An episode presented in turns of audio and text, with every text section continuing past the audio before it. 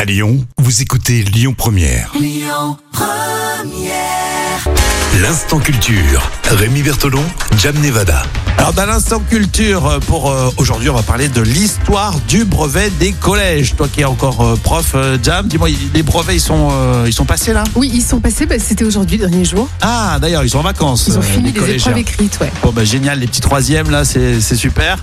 Alors l'histoire de ce brevet du collège nous amène à quelle époque euh, finalement Eh bien, ça remonte quand même euh, loin. hein. C'était euh, officiellement en 1882.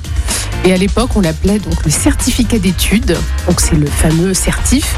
Et c'était juste, en fait, une garantie que les élèves savaient au moins lire, écrire et réciter le fameux euh, Nos ancêtres les Gaulois. Ah c'est assez basique. Ouais, effectivement, ouais. Et euh, après, donc ça a évolué.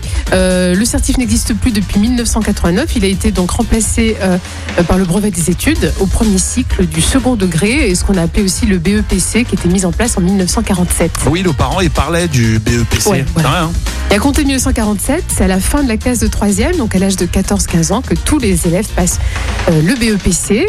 Un examen qui pouvait bah, s'avérer redoutable parce que là, c'était de l'importance. Il fallait vraiment le- le- l'avoir pour pouvoir euh, passer en seconde. Oui, c'était pas qu'une histoire de, de fierté. Non, c'était vraiment là, ça conditionnait leur, leur passage ou le D'accord. redoublement. Alors que maintenant, on sait qu'on est en troisième et qu'on passe en seconde, Oui. même si on n'a pas le- l'examen. Mais là, c'était euh, vraiment C'est- obligatoire. C'était obligatoire. Et en 1980, il prend une autre forme et il devient le diplôme national du brevet, donc le DNB. euh, Ce qu'on appelle bon, le brevet des collèges. Et là, par contre, c'est un examen qui a évolué, euh, qui atteste de la maîtrise des connaissances, compétences et cultures. Par contre, ça évolue sans cesse. hein, c'est sous forme de contrôle continu. Oui, ça devient un peu pipeau à partir de 81. Oui, parce qu'on voilà, et on calcule des points pendant toute l'année.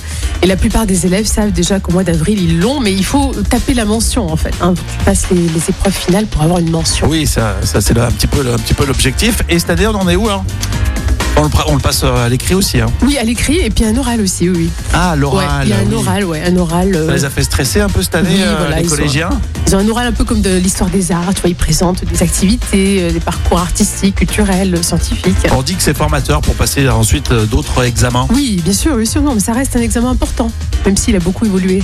Alors Ah, vous l'avez peut-être eu le BEPC, puis le brevet des collèges, et s'il y a des collégiens qui, là, qui sont en vacances, moi, je pense qu'ils sont contents que ça soit terminé. Les résultats, c'est pour quand Il faut attendre. C'est le euh, 8 juillet. Le 8 juillet. Bon, On va attendre le 8 juillet. De toute façon, ils seront tous en vacances ou euh, en train de se balader dans les rues de Lyon. Vous avez bien raison. Vous réécoutez l'instant culture euh, en podcast hein, sur euh, lyonpremière.fr. Écoutez votre radio Lyon Première en direct sur l'application Lyon Première, lyonpremière.fr et bien sûr à Lyon sur 90.2 FM et en DAB+.